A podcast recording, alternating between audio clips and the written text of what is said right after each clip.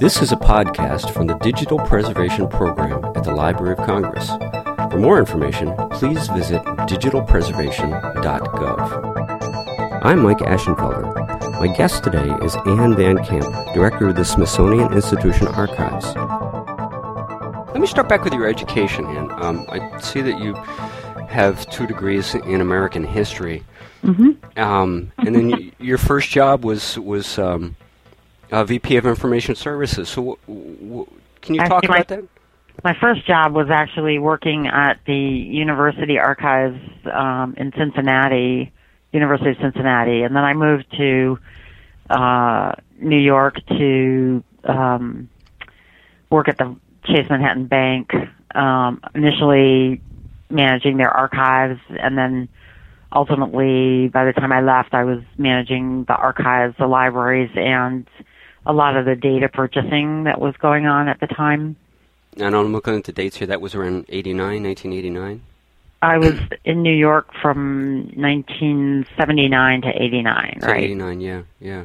So, So that was a time when, you know, technology was really changing, like, very peculiarly, let's put it that way. um, it was, you know, the first time, that decade, I think, you know, from 1979 to 89, we really saw a lot of transition from, you know, just like kind of office automation systems changed very quickly, but so did, you know, the delivery of information in lots of different formats. And we went through, you know, like, well, the answer is just to microfilm everything and to, to starting to think about, well, maybe we could do some things, you know, electronically.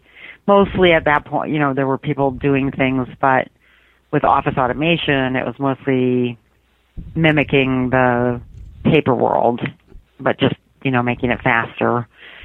But there were also attempts to create um, large amounts of data that could be accessed online. So this was when, you know, big data aggregators like um, Nexis and Lexis and Dialog and all those kinds of things were emerging as data sources for people to use, but the model was still very um, much, you know, centralized. Let's centralize data and make it available through the library or something like that.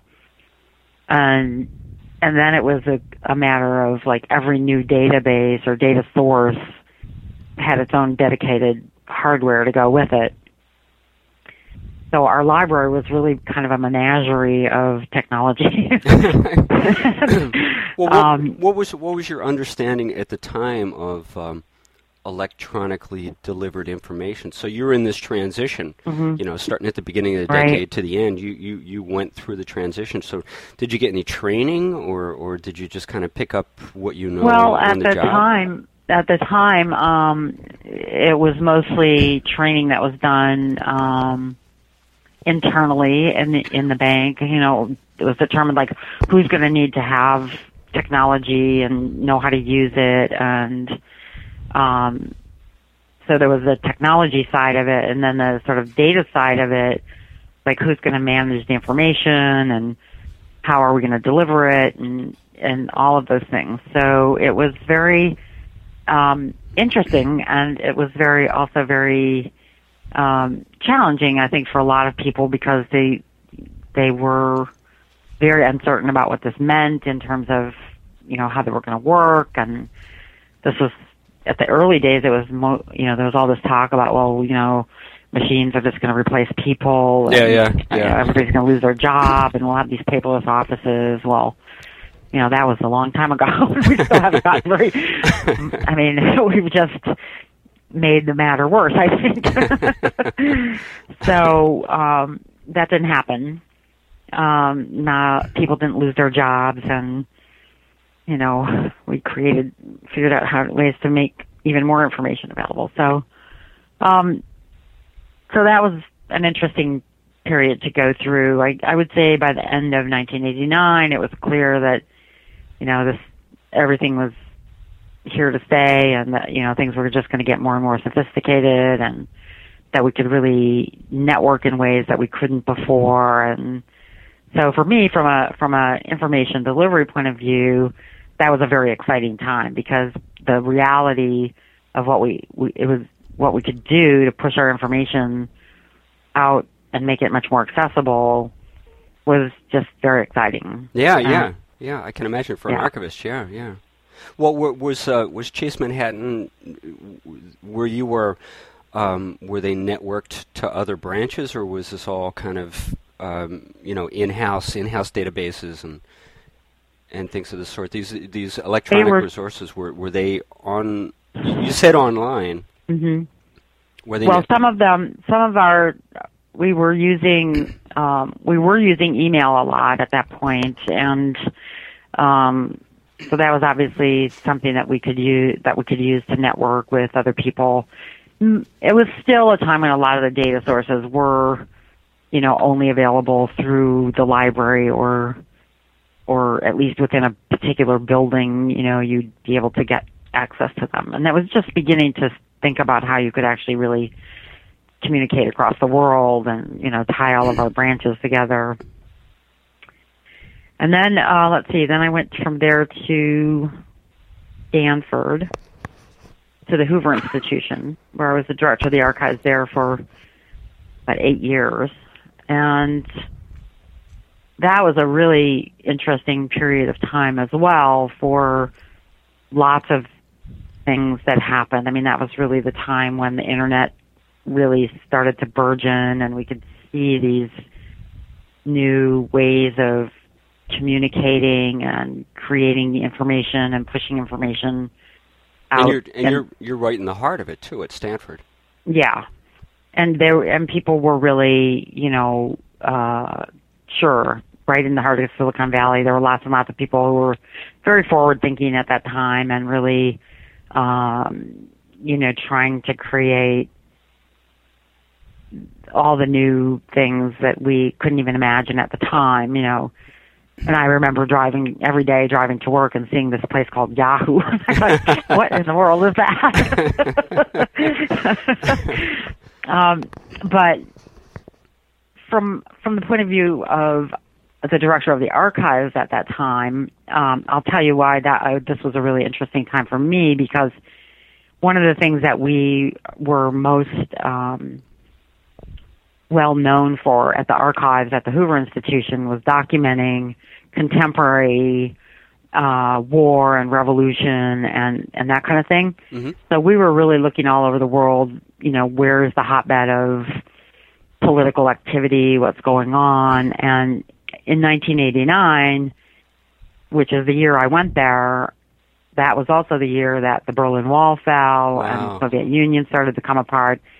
And this was amazing because we could actually watch it on TV. We could, you know, we could, we captured a lot of the film on video because it was like that instant watching this happen. It was like a new way of documenting this kind of stuff. And then, um, all of the ways that we had to communicate were really just changing so rapidly. And I think it struck me that part of the revolution and part of the way that things and why things happened so quickly and why they happened kind of so bloodlessly was because of the technology of information and being able to watch this, you know, live and it was just amazing. It was huge. Well, as a historian too, you must have been, you know, doubly excited. You know, an archivist and a historian. Yeah. hmm Did It you, was uh, it was huge. did you did you have to consult with uh, history professors there at Stanford as to you know what to what to focus on? Well, we had a lot of um, very close ties with with professors both at Stanford and really everywhere. I mean, we we really were. It was an international collection. It was a a very um, well connected place for people who were studying these kinds of things. Mhm. So we had kind of you know area experts for all the different parts of the world. And I remember when the Tiananmen Square incident in China happened, this was really the first time we saw tons and tons of um, email coming out. You know, like it was just instantaneous over flooding of information coming over these email lines and not that many people had email at the time so we had a couple of people who were trying to collect all this stuff, but what they did was they printed it all out, you know. So oh wow, like, oh man, they, they came down with these like stacks and stacks of paper Oh, every man. day. I was like, well, you know, there wasn't really a whole lot of other. Con- we didn't know at that time, like, what, how were we going to actually keep this stuff, you know, and how were we going to um, make sure that it stayed alive, and so that was really at that time it was about the best thing we we knew how to do. what were the email systems that you were using? Was it Pine or what? eh, It's all it's all command line stuff. So, what, were- what yeah, you I'm trying to remember what it was. It was I don't know how these I don't know how it was working. I can't even remember right then. But um So was it captured digitally at all and then printed out, or was it just printed out in real time? It was probably printed out whenever that person, you know, got around to printing it out that day or whatever. Yeah. But that was that was really at the time that was people's reaction to getting that kind of communication. You know, it was just like just print it out, which is interesting in itself because it, it it will be a record of you know kind of what it looked like coming across the line and um, the messaging is very instantaneous and you know very real Yeah. and uh so you know that, but that was the early days and people didn't think about how we were going to actually preserve online data and information like that Yeah. Yeah. Yeah. yeah. but that changed quickly uh as well i mean we were we knew that you know there was the day this was our day that we could really start putting more and more and more information on the internet and make sure that you know our our collections are being represented in the best way possible out there. And most of the work that we did at that time was really had to do with um, sort of using some of the standards for cataloging that have been created primarily in the library world. And the archives finally realized that was probably a good place to tag on and include our information, you know, along with these big uh, bibliographic databases. So that's the way, you know, archival descriptions first got out and online. And if we put if we put finding aids out, they were usually just like Word documents or something like that. So we didn't really have anything else. So by by about 96, 95, 96, you know, Mm-hmm. that's the commercial websites started to they they spread like Right. they spread almost overnight. So you had to change your thinking, I guess, as far as access and you know all these new possibilities opened up for you as far as how you would serve up documents. Yeah. Yeah. And so so so you left around 96. Well, I left the I left the Hoover Institution in um, 1996 and went to work for the Research Libraries Group. Mhm. Which I don't know if you know if you're familiar with them. Mhm. Uh, so I was I was going over to sort of help them with the archival program and you know was trying to bring archives and special collections and other kinds of historical organizations into the program mix. Um, it was mostly a library uh, consortium at that time, but all of those libraries that were part of the research libraries group also had their own.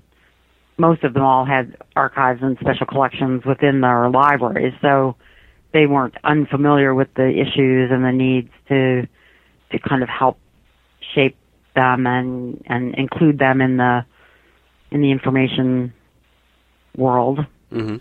Mhm. Um, and that was a, a fantastic time. I mean, that was really just uh, everything changing so quickly from 1996 to you know the mid 2000, you know, till 2006 or seven when I left there.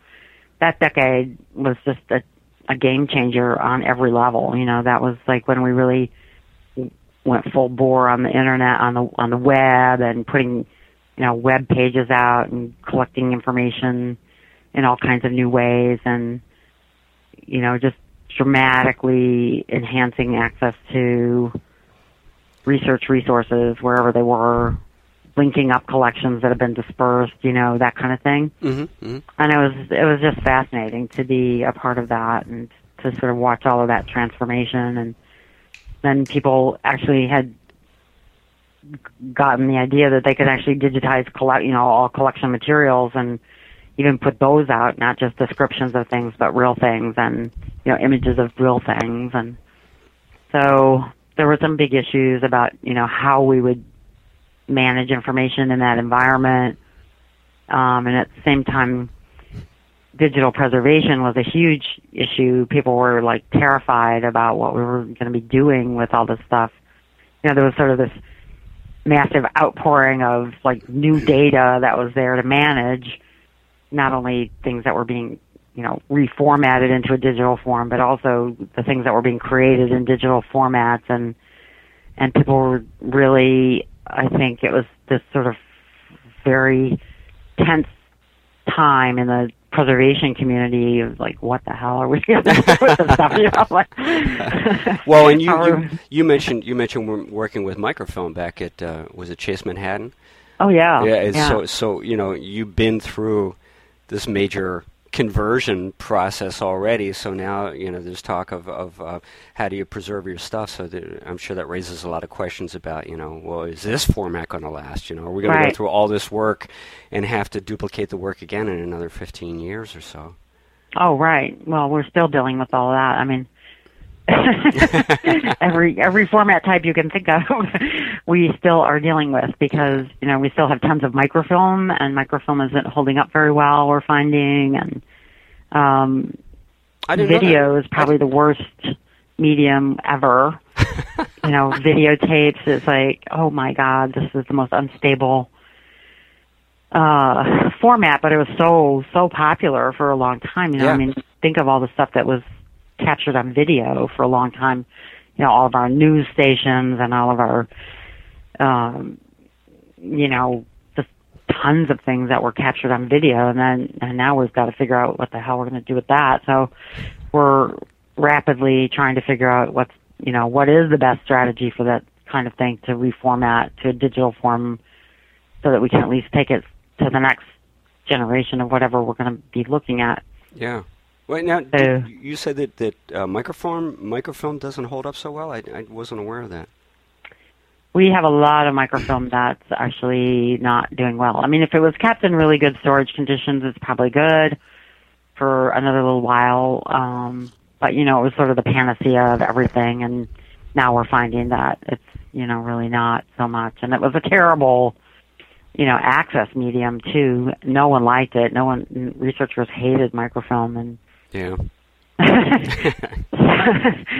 so, but you know, it's interesting because you you look back and you think, well, gosh, you know, everybody's trying everything possible to to you know cram more and more data onto smaller and smaller media and formats, and so we had these you know floppy disks and then discs and then CDs are like, oh my gosh, CDs are like the panacea. They were going to be like, oh, they'll last forever. And, you know, yeah. and so it's, you know, I think that it's interesting to, to, to, to remember the history of all of this and to, you know, constantly be reminded of it because we didn't lose everything and nothing, not everything is gone or lost or, falling apart, there are probably a lot of things that we maybe didn't capture the in the best way we could have, but but we did a fairly good job. I mean, it's not like we weren't good stewards of the things that we were supposed to be stewarding. Yeah.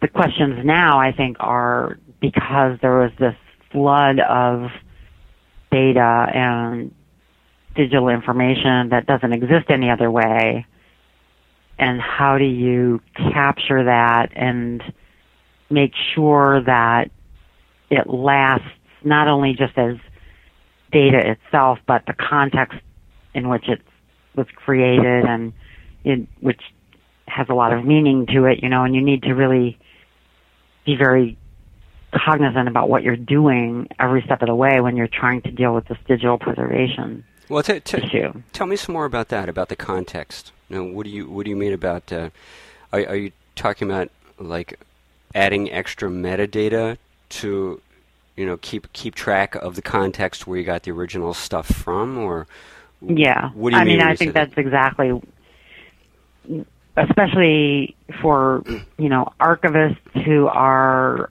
capturing things from the web you need to make sure that you say what you're doing you know be very deliberate and document what what you're doing. For example we collect a lot of websites you know and web archiving is a very complicated process and you need to kind of make sure that you're clear about what it is you're getting, where it came from, and how you captured it, and how you want to maintain it in whatever form you can. Um, that's tricky. Um, the other piece that we've been mm, pretty heavily focused on is capturing email accounts and you know that's a mess capturing an email account it's like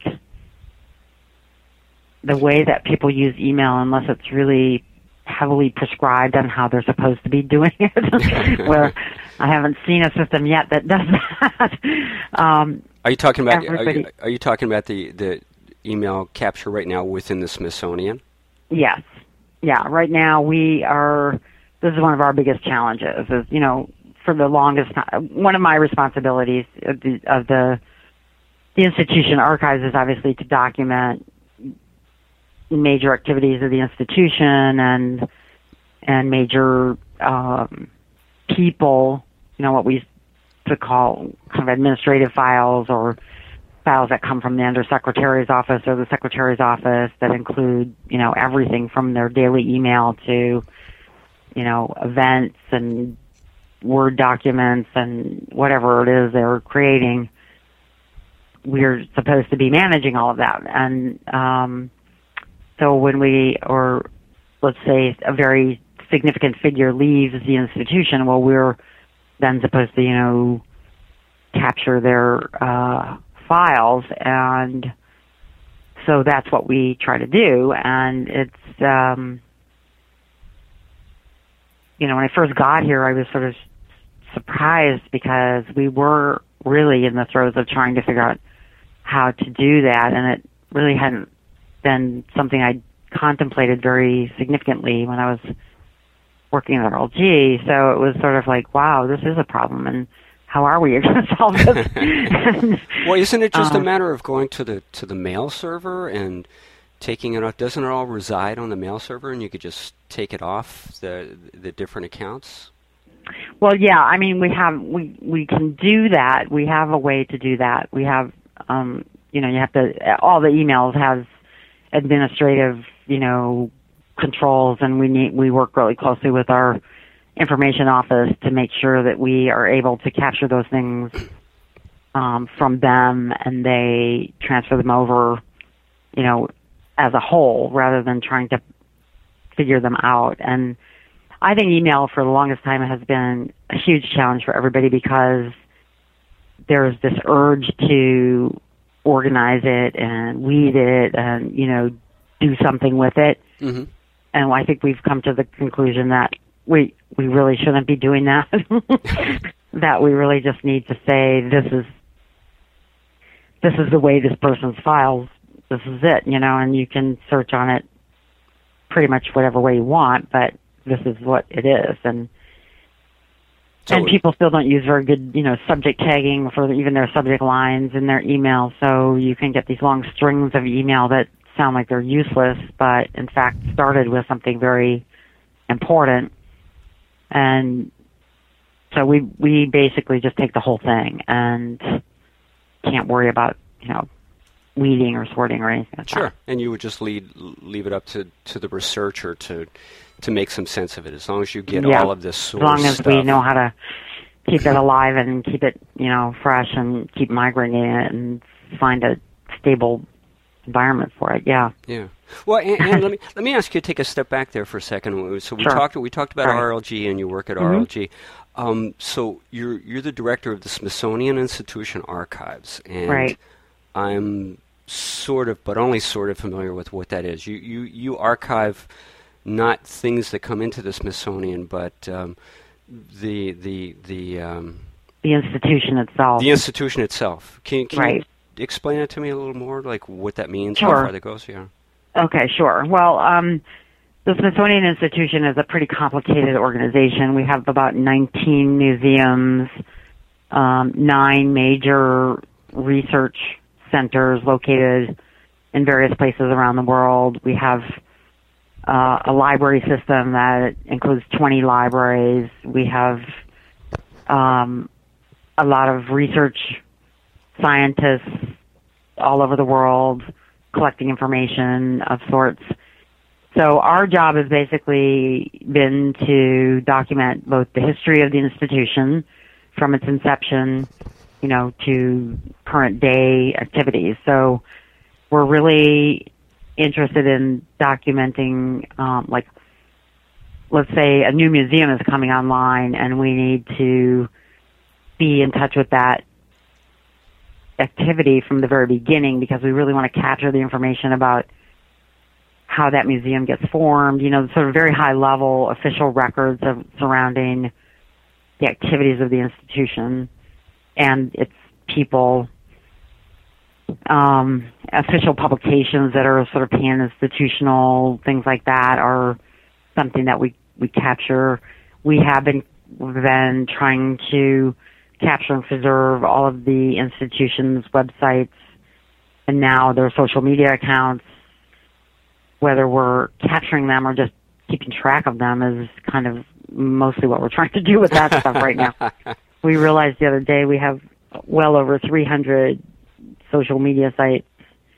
You know, that's including like Facebook pages and blogs and oh even Twitter accounts for some people that we want to try to capture. But so does that answer your question a yeah, little bit? It, well, it, it, it does, but yeah, yeah. So so your focus is the Smithsonian itself, and and mm-hmm. um, uh, you know. You, hmm. Right, we're an we're we're the institutional archives. You know, we're the the official records of the institution. Really, are our responsibility. We also do records management for the whole organization, so we're pretty tied into the the information world here and who's doing what. And so when, when you first started, it was uh, uh, around 2007. Yes. Um, what what was it? You know, what was it like? What was the not the condition of it? and not to, mm-hmm. not not trying to get at anything like you know it was a shambles and you you made it all right.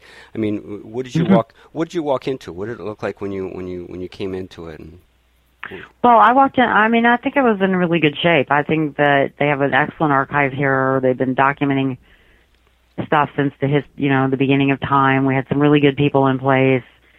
The um, the IT archivist here was already engaged in a, a collaborative project to start to study how we were going to deal with electronic mail, and so they were really thinking about some things. They were also, I think, a little bit behind the curve in terms of using technology to um, best highlight the collections here. So they didn't. They had a website, but it was really, really unfortunate. and you know, they weren't doing any any social media or anything like that and they hadn't really embraced mm, EAD as a way to describe the finding aids and get them out online.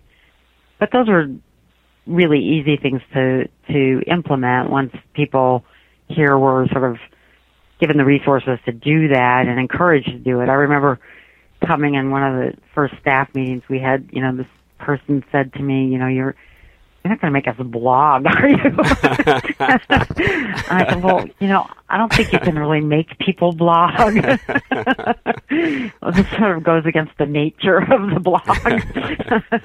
it's supposed to be something you want to do, and you know, and now we have we've put all of our funding aids are online. We have a new website. We are blogging like crazy. Our blog is probably one of the best ones at the Smithsonian. I'm proud to say.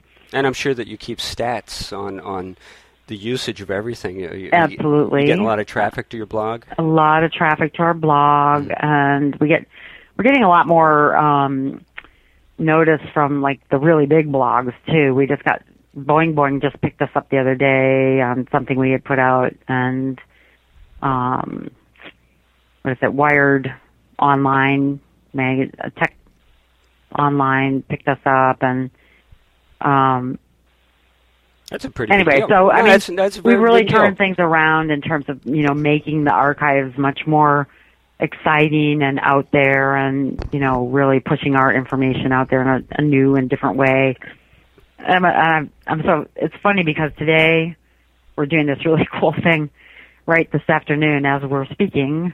We have our Wikipedian in residence who's just started working with us, and she's hosting an editathon in our conference room right now. so we have these, you know, the Wikipedians that they have that are going around, and Wikipedia has figured out this way to sort of badge people and say they're they can be official editors. And so they go around to different places and you know work with their information and and try to either edit information on Wikipedia or or put new information out there. And we have six of them right now sitting in a room doing an editathon on women's history sources that they're using from our collection. That's great. It is. That's great. I know it's great. It's so, they're, so they're so they're not. Are they are they uh, uh, making adjustments to um, Smithsonian the Smithsonian entry on Wikipedia? Or they will be the one uh, the one that will continue on here as a, she's going to be with us for I don't know how how many months. She's a Wiki, she's still in in graduate school, but she's uh, been badged by Wikipedia to be an editor, and she's doing the, a lot of this kind of as her graduate project, and um, so she'll be working a lot on the Smithsonian content that's on Wikipedia about the Smithsonian Institution.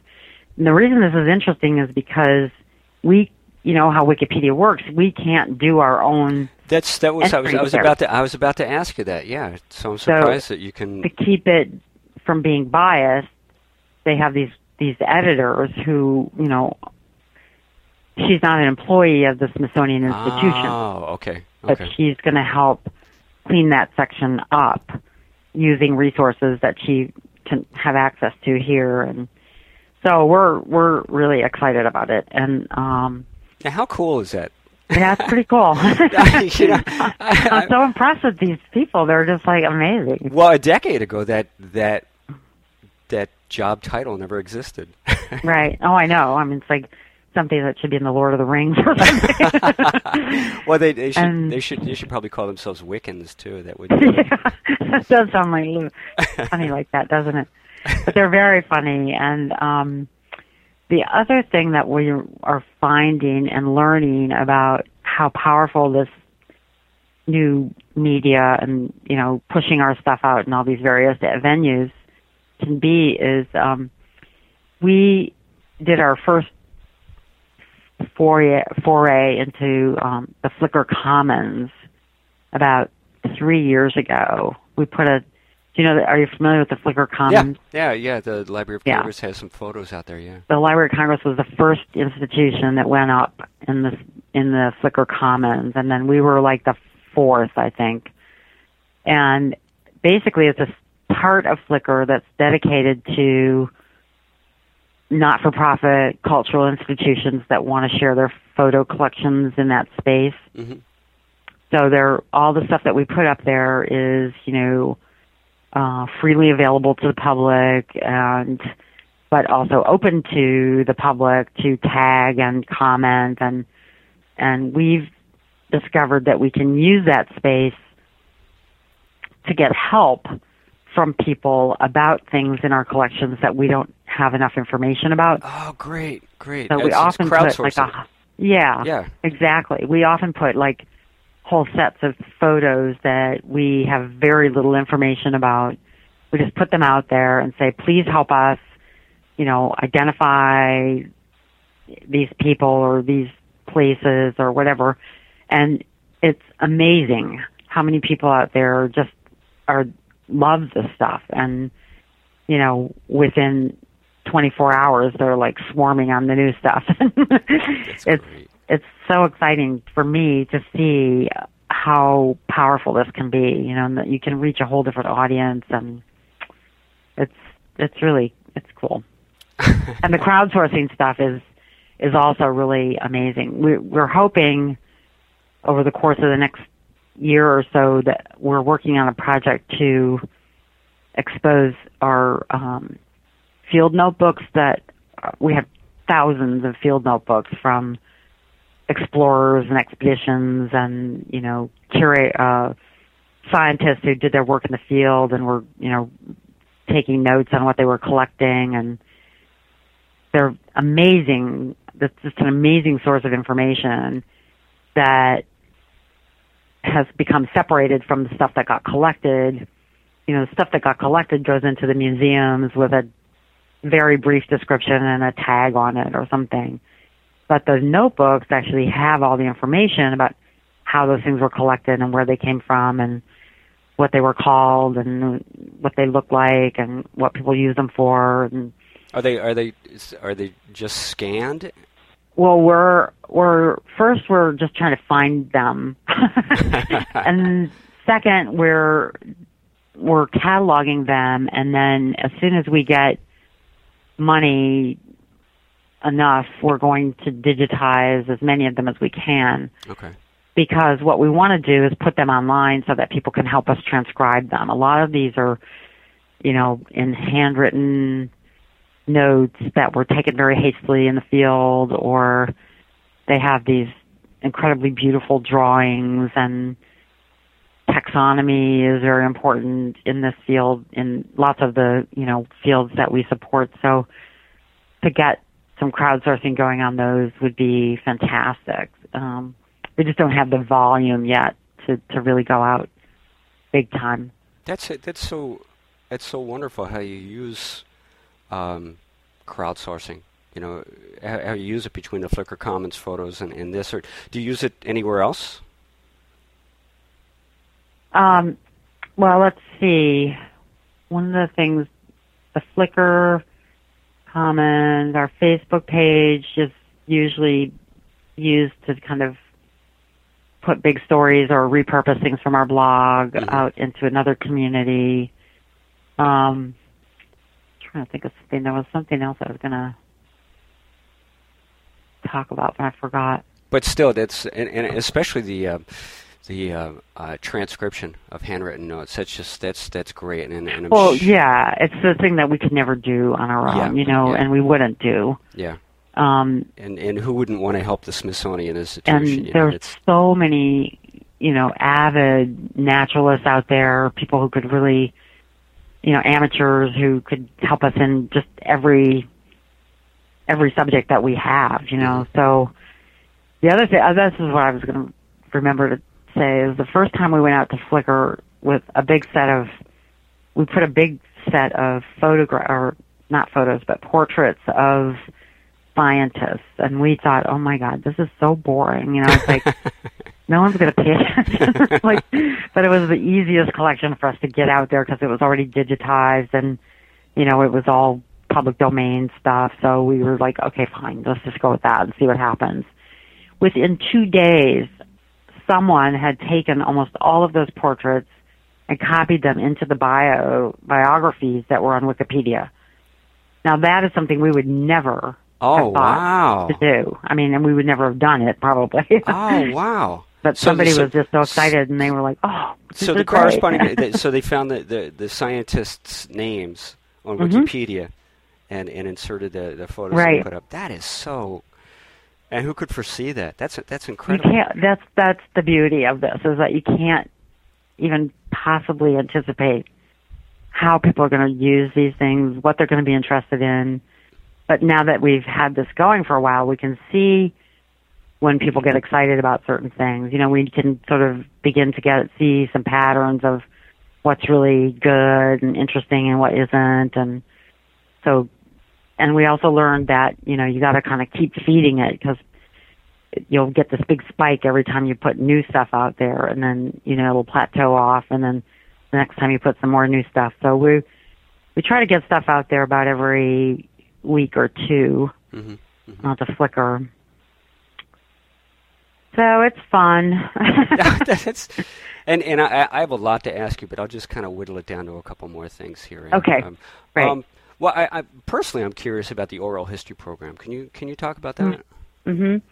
Yeah, we've been doing oral histories here for a very long time. Um, there, a woman named Pam Henson, um, who works here in the archives, has been doing oral histories really for since probably the I'm going to say late 70s, early 80s, and she's done all kinds of things from you know interviewing some of the secretaries of the Smithsonian to interviewing some very you know significant scientists who've worked here.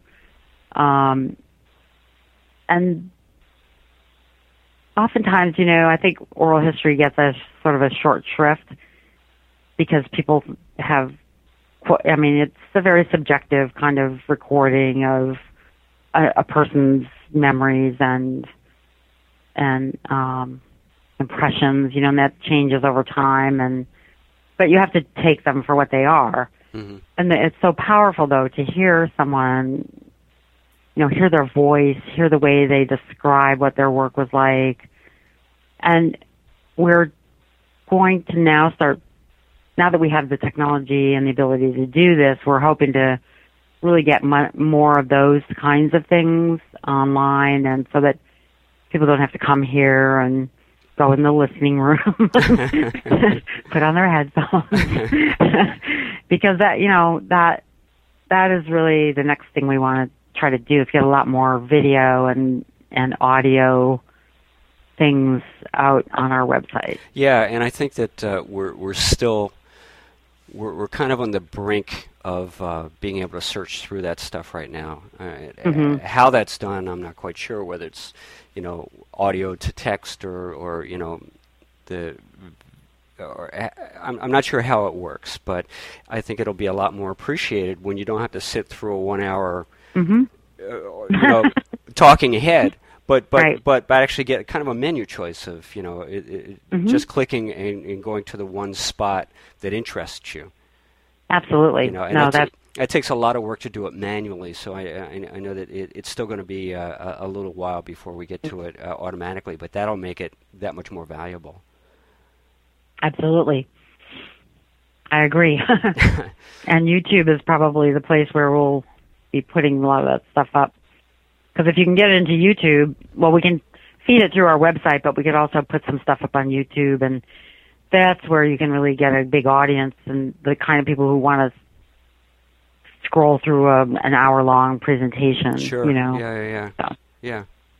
Well, I, I did want to ask you about about the Library of Congress's um, uh, the Blue Ribbon Task Force. Uh, that, right. Uh, you you served on that task force, so yeah. Do you want to talk about that a little bit? Can you talk about that, like the experience and maybe yeah. what, what you took away from it? It was an incredible experience to be able to work with um, people from lots of different disciplines were brought together to talk about this problem of the long-term sustainability for digital preservation. So the the focus at the beginning was really on economics, and it was very difficult for a lot of us who are not economists to kind of understand what they were talking about. But ultimately, I think we all, there was a leveling effect that we all got to the same place where we understood what other people were talking about and we could actually apply those concepts to the way that we would think about stewardship and um, so what did I take away from it? I, I think what we did ultimately was to try to say the best thing we can do is sort of parse up the universe of data that's out there and, and, and figure out like who are the main stakeholders in this endeavor. You know, who cares about scholarly research data? Well, lots of people, lots of scholars care very deeply about that and care a lot about its sustainability and really are going to need, I mean, it's like critical data that needs to be kept. But the scientists themselves are not necessarily the right people to be the stewards of that data. So who are the people who are responsible for being the stewards of that data? And, you know, it's not always clear who that would be. So there's often a very strong misalignment between, you know, the people who care about this this resource or these data and the people who are going to actually end up paying for it and keeping it for the long term. Mm-hmm. So how do you fix that? You know, how do you figure out the transfer of that data to a responsible repository? Where are those repositories? And and you know, a lot of times these we all we could do is sort of ask the question or raise the question and say this is the way we need to be thinking about the future. There has to be major, you know, repositories that have the resources to take care of these things and the mission to do so. And if it's not in universities and places that would normally be thought of as the logical repositories for this stuff, you know, where is it going to go and who's going to take care of it? Um, one of the things that came out of that particular discussion was the National Science Foundation realized that they needed to write into their guidelines that if they're going to give money to people to do this research, that that research has to be made available. There has to be a plan for that data. There has to be a, from the inception of the research, they have to have a plan for what they're going to do with that data and where it's going to go. And this is huge because that's never been, you know, stated overtly before and, and it's good in a way because it's making everybody think about it, but it's also kind of hard in a way because the repositories aren't really always evident. Um, so there are a lot of people working on um, trying to help people both write their data management plans so that they're successful in getting their grant proposals. And there are also a lot of people helping to think about how to construct these research data repositories. So there's some movement there, and there, that was one of the areas where I really think we were very successful at you know, kind of identifying the problem and coming up with some recommendations that actually were implemented. Some of the other questions we had were things like, well, there's a whole bunch of data out there that doesn't really belong. Well, let's see. How can I put this? There's there's like commercially generated data that might be very interesting and important to save, but the people who are creating that that resource have no no real interest in its preservation other than maybe keeping it as long as it has some commercial value. And I'm thinking here about like um, the film industry, which isn't even film anymore. You know, it's like people who are making films these days are using digital formats.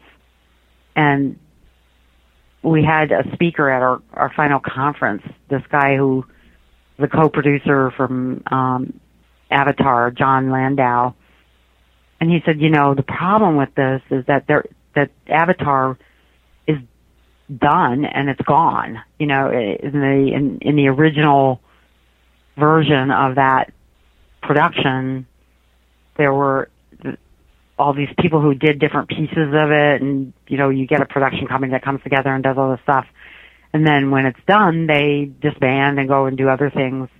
So there's no place where there's like a centralized record of this movie. And in fact the movie itself was just you know was a digital presentation that doesn't exist anymore I mean, if you think about that, that's pretty creepy. so, you know, you can buy a DVD of Avatar and you can, you know, still go to the movies and see it in the 3D version, but the original, you know, production isn't there anymore. So, so are you suggesting that? Um... Well, we were what we were thinking is that this is the kind of stuff that's really, you know, like a lot of our cultural information is going to disappear if we don't figure out a way to kind of make it bring that problem to light and try to encourage some organizations to actually take on the responsibility of preserving these things. Right, right. So, big, well, you know, I mean, these were just a few of the big questions we were talking about.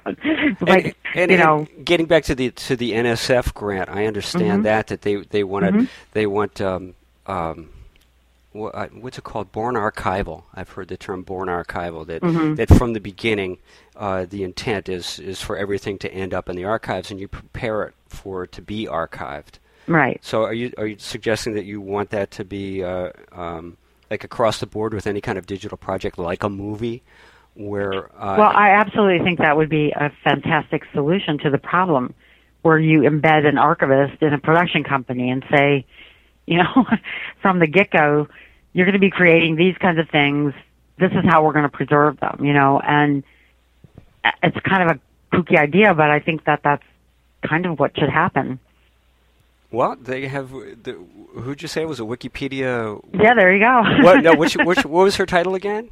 The Wikipedian in residence. oh, the Wikipedian in residence. Yeah. yeah. So there's got to be some kind of a, a 21st century of uh, you know archivist embedded in the production company. yeah, exactly. Yeah, with, with yeah. a better with a better title.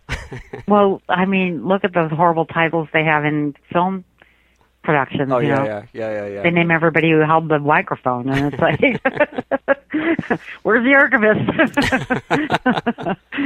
well, but you know, I mean, think about this: the film heritage of America is very important, and we've gone to great lengths to try to preserve older film and you know even you know original nitrate films the library of congress has a huge collection of you know early american film and it's always been kind of a, a cool part of our culture we've we've had a very strong um film history and yet a lot of it is going to be just gone yeah yeah, yeah, yeah. And and of course the historians, like film historians, mm-hmm. have a lot of work to do to to give it a context, as you said mm-hmm. in the mm-hmm. beginning, and to give it a context and to pull together all the the anecdotal stuff. Right. So yeah, it would be nice if an archivist were there from the beginning to to keep it all together, to archive mm-hmm. all the relevant parts. But that was just, you know, one example. There's so much more that's, you know, things that we really don't have a lot of control over. And and the problems are huge. You know, even thinking about just government data is like massive, and the National Archives has just a huge challenge in terms of thinking about how they're going to maintain the amount of data that they're responsible for over time and that's another conversation.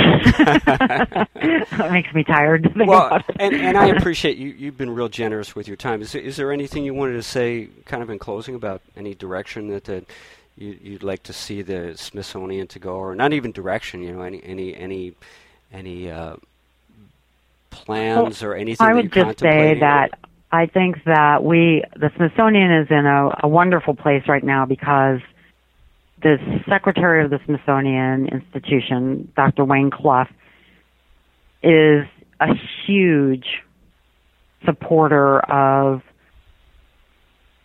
you know taking the responsibility and for making our collections accessible to the public as widely as possible. When he first came here, he was like, "We're going to digitize everything at the Smithsonian," and a lot of us cringed at that. like, really?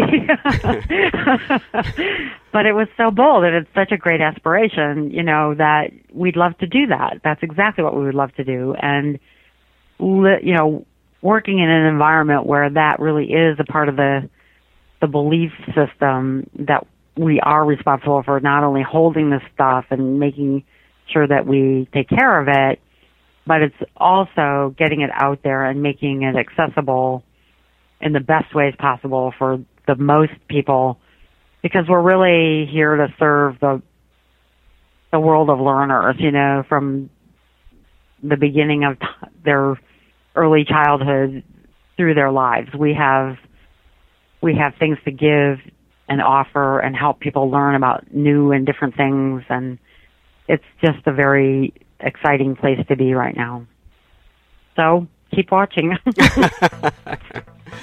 well, and oh gosh, thanks, thanks. You're thanks, welcome. Thanks for this interview. This has been a podcast from the Digital Preservation Program at the Library of Congress. For more information about digital preservation, please visit digitalpreservation.org.